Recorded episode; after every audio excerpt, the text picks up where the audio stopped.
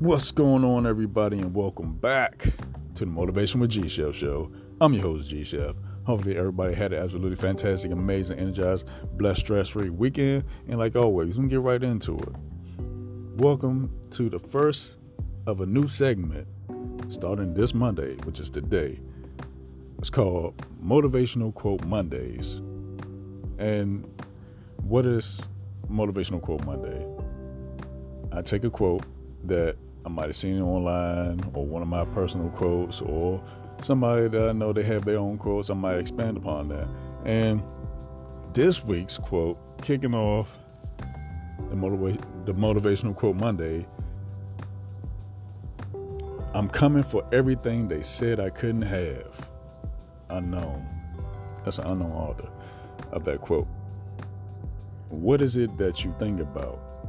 Your dreams that you dream about, your vision. You see it, and some people, they don't want you to see it happen for you. You have been denied, denied, denied your dreams over and over. No longer. Start to have the mentality of, I'm coming for everything I said I couldn't have, and be relentless and go after it. Be relentless and go after whatever they said you couldn't have. Be relentless about it.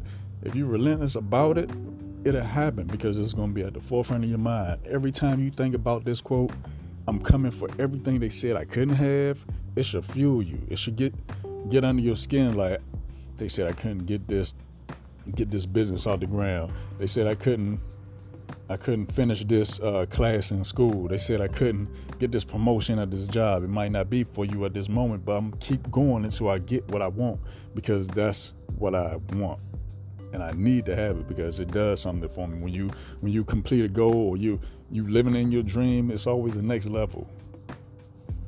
I'm coming for everything they said I couldn't have. Put a staple in it. Put it on your board. Have it written down that should fuel you. I mean, this is one of my top 10 quotes. And what is it that you want that they said you couldn't have?